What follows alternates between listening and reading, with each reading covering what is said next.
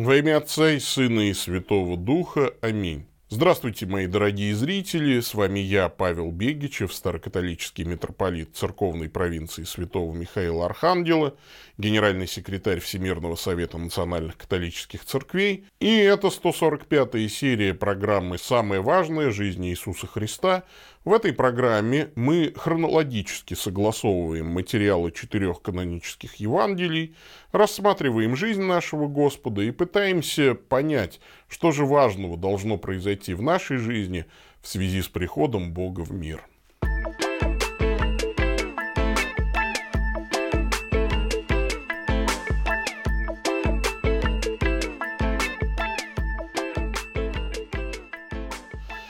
Люди ищут разные доказательства, и в том числе всегда требуют доказать, что Иисус Христос это не просто человек, какой-то такой гений, плотник из Назарета, а что он вот именно Бог. Ну вот да, докажите, что вот он именно Бог. Почему мы, собственно, должны верить в то, что он именно Бог? И когда люди ищут доказательства божественности Иисуса, они забывают, что тут всегда будет две проблемы.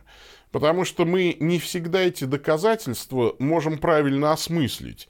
То есть то, что нам представляется убедительным, на самом деле вообще ничего не доказывает.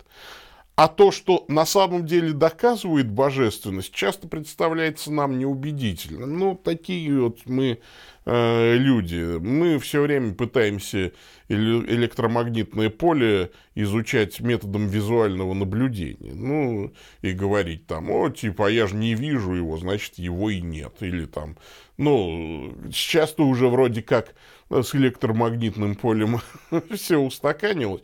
Ну, вышки 5G кто-то там сжигает, потому что думает, что коронавирус распространяется при помощи 5G. Ну, окей.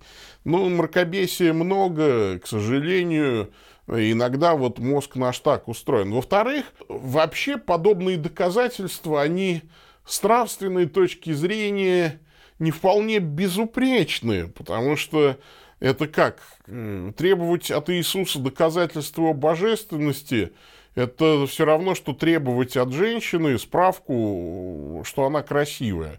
Вот. Э, дай, пожалуйста, справку, э, что ты красивая. Ну, то есть, подумаешь, э, значит, подумаешь, все говорят, что ты красивая, а ты докажи, что ты красивая. Ну, как бы, ну, то есть, и представьте себе женщину, которая бы подобную справку людям так предъявляла. Да, вот у меня справка есть, я красивая. Ну, это как-то странно. И когда люди ну, значит, вот тут пытаются найти врагов кругом. Иисус, э, значит, тоже вот здесь ходит, его тоже периодически записывают во враги. Его спрашивают, долго ли тебе держать нас в недоумении, если ты Христос, если ты Мессия, скажи нам прямо. Да? То есть, вот, кто ты? Что тебе от нас надо? Заяви уже в конце концов, что ты все вокруг да около. То, значит, там каких-то больных исцеляешь, то что-то проповедуешь неудобовразумительное, что-то про смерть говоришь свою, про воскресенье, что-то непонятное вообще. Ты, ты кто вообще? Ну, что ты вообще? Где политическая стабильность и экономическое процветание? Э, ты объясни нам, пожалуйста. Иисусу на самом деле-то, собственно, ничего и не надо.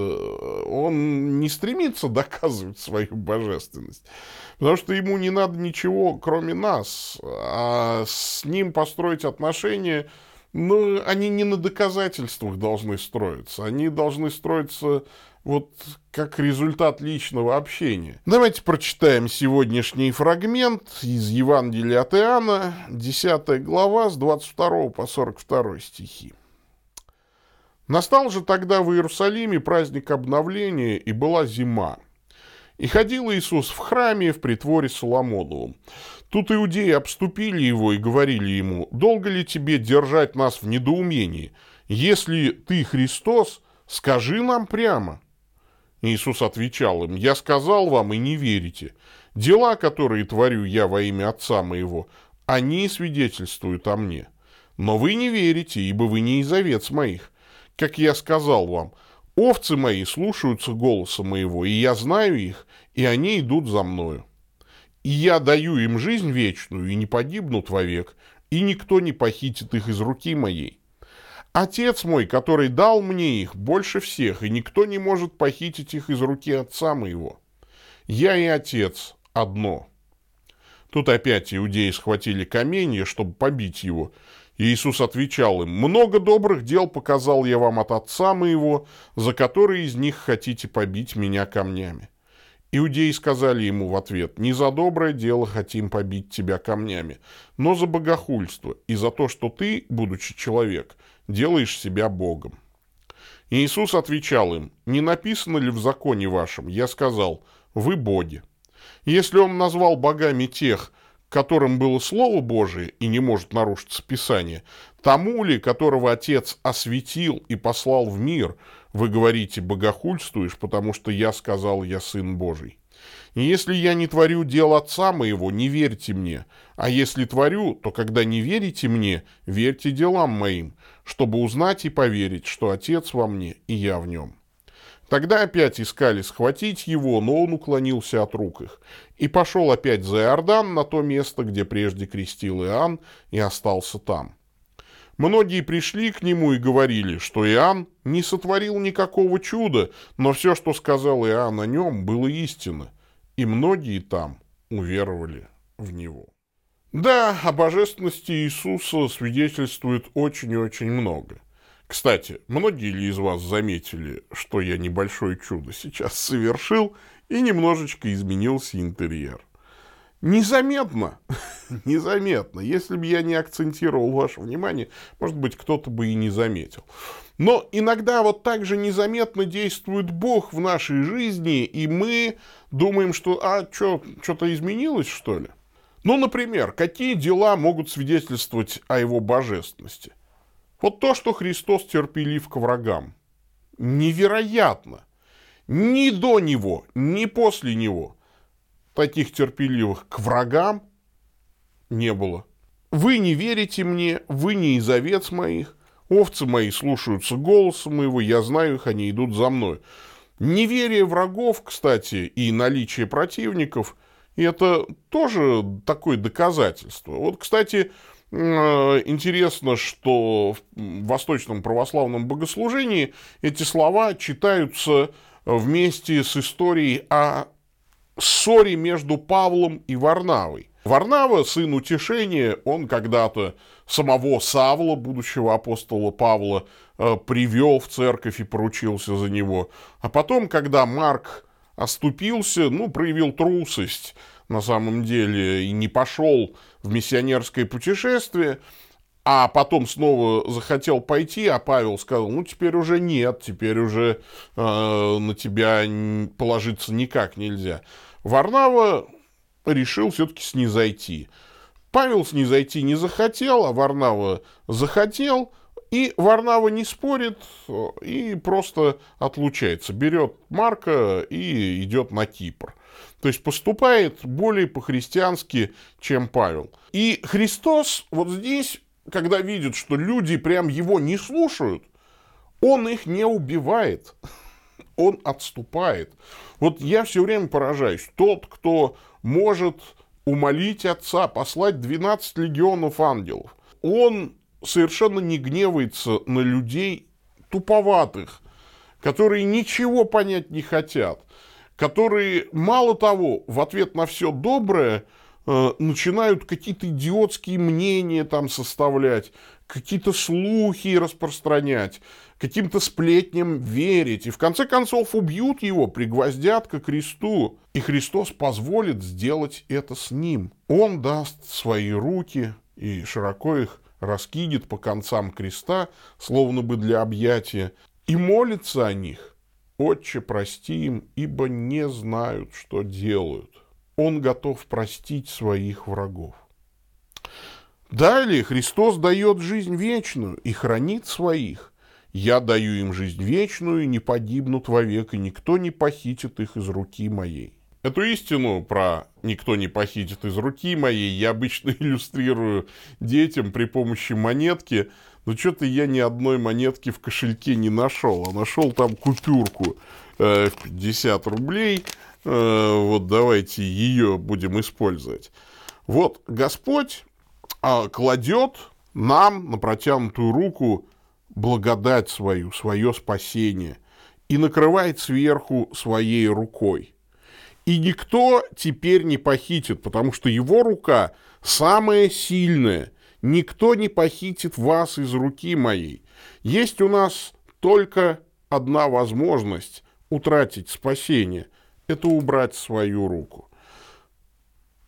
Никто извне не может вырвать нас из рук Божьих, если мы уверовали.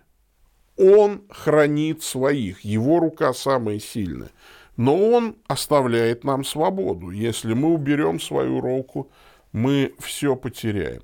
И вот здесь Иисус начинает проговариваться, да, «Никто не похитит их из руки моей, Отец мой, который дал мне их больше всех, и никто не может похитить их из руки Отца моего». То есть он говорит, моя рука – это рука отца, я даю, отец дает. На самом деле он говорит, что рука-то одна, действие одно. В Святой Троице одно действие, одна воля, одна, вот можно так сказать, да, рука, общая рука Отца и Иисуса. И, конечно, Иисус здесь говорит об Отце Небесном, о Боге, и заявляет прямо о своей божественности. Никто не похитит из руки. Отец дает сыну людей, сын дает людям жизнь вечную, Дух Святой дает людям жизнь, никто не похитит, и они не погибнут вовек, если останутся в этой руке. И здесь Христос заявляет о своем сыновстве и тождественности Богу я и Отец одно. Не как безумные свидетели Иеговы говорят, ну это просто одни мысли, одни желания.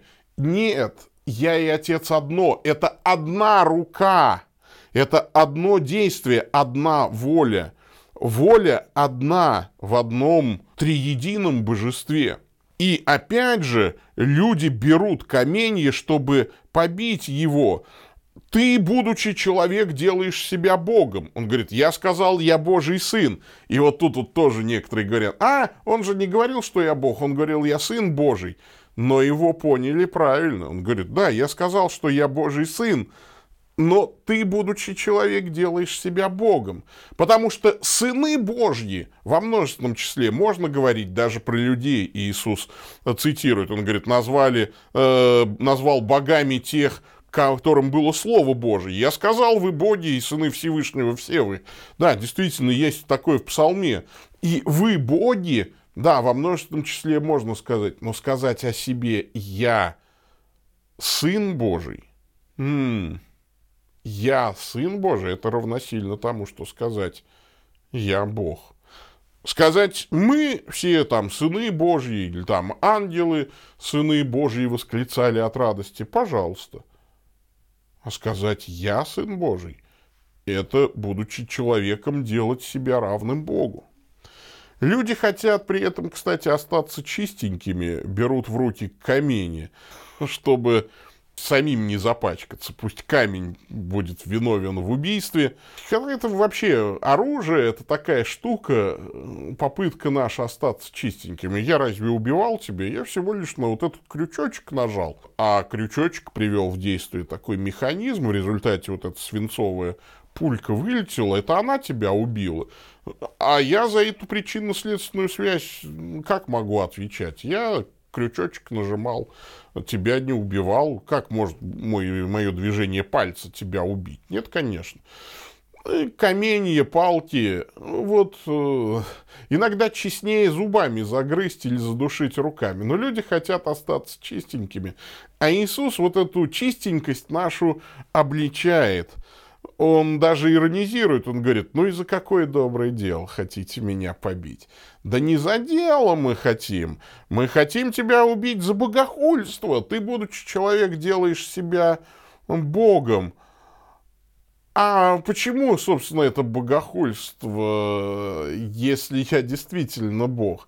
А был бы ты Богом, ты бы, наверное, сделал что-то, что мы хотим. Вот мы возвращаемся к началу. Сделай, что мы хотим. Принеси царство земное. Ты все какое-то царство небесное нам обещаешь. Нет, вот здесь вот, здесь и сейчас. Смири диктаторов, смири римлян. Э, дай нам нормального царя. Сам стань нашим царем. Реши наши экономические и политические проблемы. Вот тогда, тогда мы поверим. А так ты что-то все плетешь, какие-то сказки про Царство Небесное. Но Господь Иисус говорит, ну вот так вот, другого не будет вам, добрые дела буду делать, а ваши политические амбиции удовлетворять не намерен. Мы имеем истинное и полное знание о Боге, когда смотрим на Иисуса, да, мы знаем, какой Бог. Позже он скажет, видевший меня, видел Отца как сейчас говорит, я и Отец одно. Люди думали, что для Бога главное наказать грех, а мы знаем, что для Бога главное искоренить грех. Люди думали, что Бог не знает наших проблем, не был в нашей шкуре. Так он был.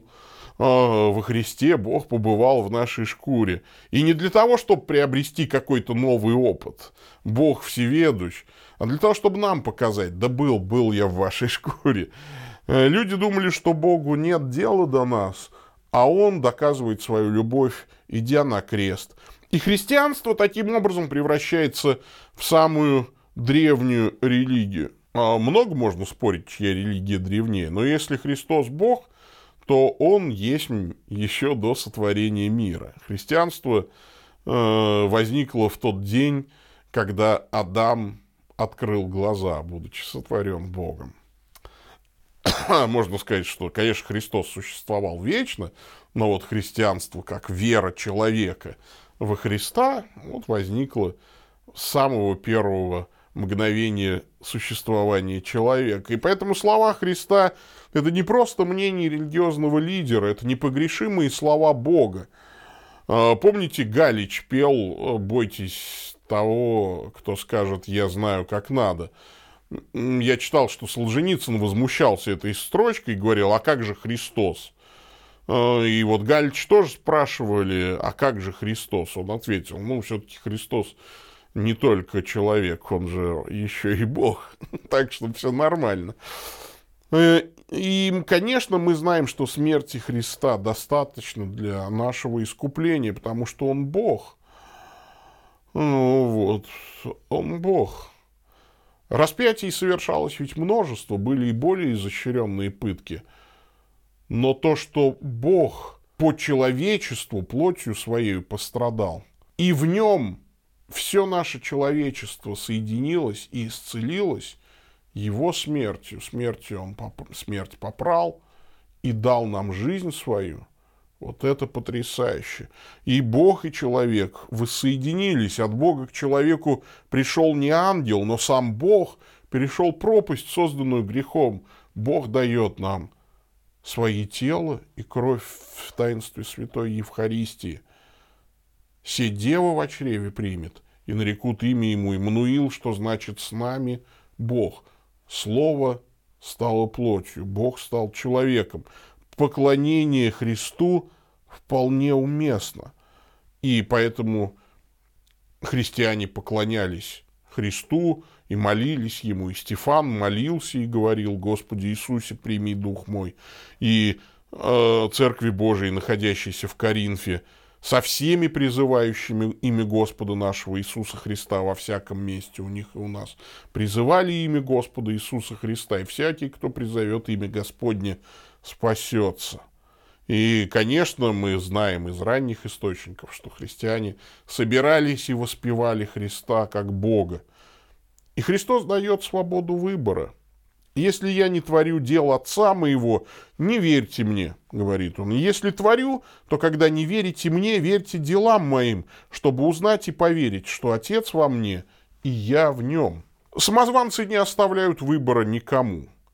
Уверуй в меня, хоть тресни – Христос говорит, да нет, в общем-то, пожалуйста, можете значит, не веровать, только просто помните, что, ну, вы остаетесь тогда сами с собой. У Клайва Льюиса в седьмой нарнийской книжке есть замечательная глава «Как гномы не дали себя провести». Вот есть люди такие, как гномы, перечитайте. Это очень смешно и очень страшно. Э, я себя в этих гномах все время узнаю, которые сидят в темном хлеву, э, пьют вонючую воду из ослиной поилки. Э, только бы не видеть того, что есть на самом деле. Да? Ну, в общем. Знаете, одна из моих любимых статуй, это вот та статуя на горе Карковада в Рио-де-Жанейро, статуя Христа высотой 30 метров, установленная в 30-е годы 20 века, с распростертыми руками стоит Иисус, смотря на город, как бы благословляя его. И ежегодно десятки и сотни тысяч туристов приезжают в это место, чтобы посмотреть на это чудо. И если статуя Иисуса Христа привлекает так много людей, то что же говорить о самом Иисусе Христе, о первообразе Его? Когда увидел Его тайнозритель Иоанн, он же знал Христа, когда тот был еще здесь на земле, но когда он увидел Христа, прославленного во славе, пал к ногам его, как мертвый. И он положил на меня десницу свою и сказал мне, «Не бойся, я есть первый и последний, и живый, и был мертв, и се жив во веки веков, аминь, и имею ключи ада и смерти». Христос — это Бог. Просто доказательства Его божественности многим кажутся неочевидными. Но что же делать, что эти люди так и не смогли разгадать простую тайну креста Христова? А кто-то смог и увидел во Христе Бога. Надеюсь, что вы среди таковых. Господь с вами. Да благословит вас всемогущий Бог, Отец, Сын и Дух Святой. Идите в мире. Пока-пока.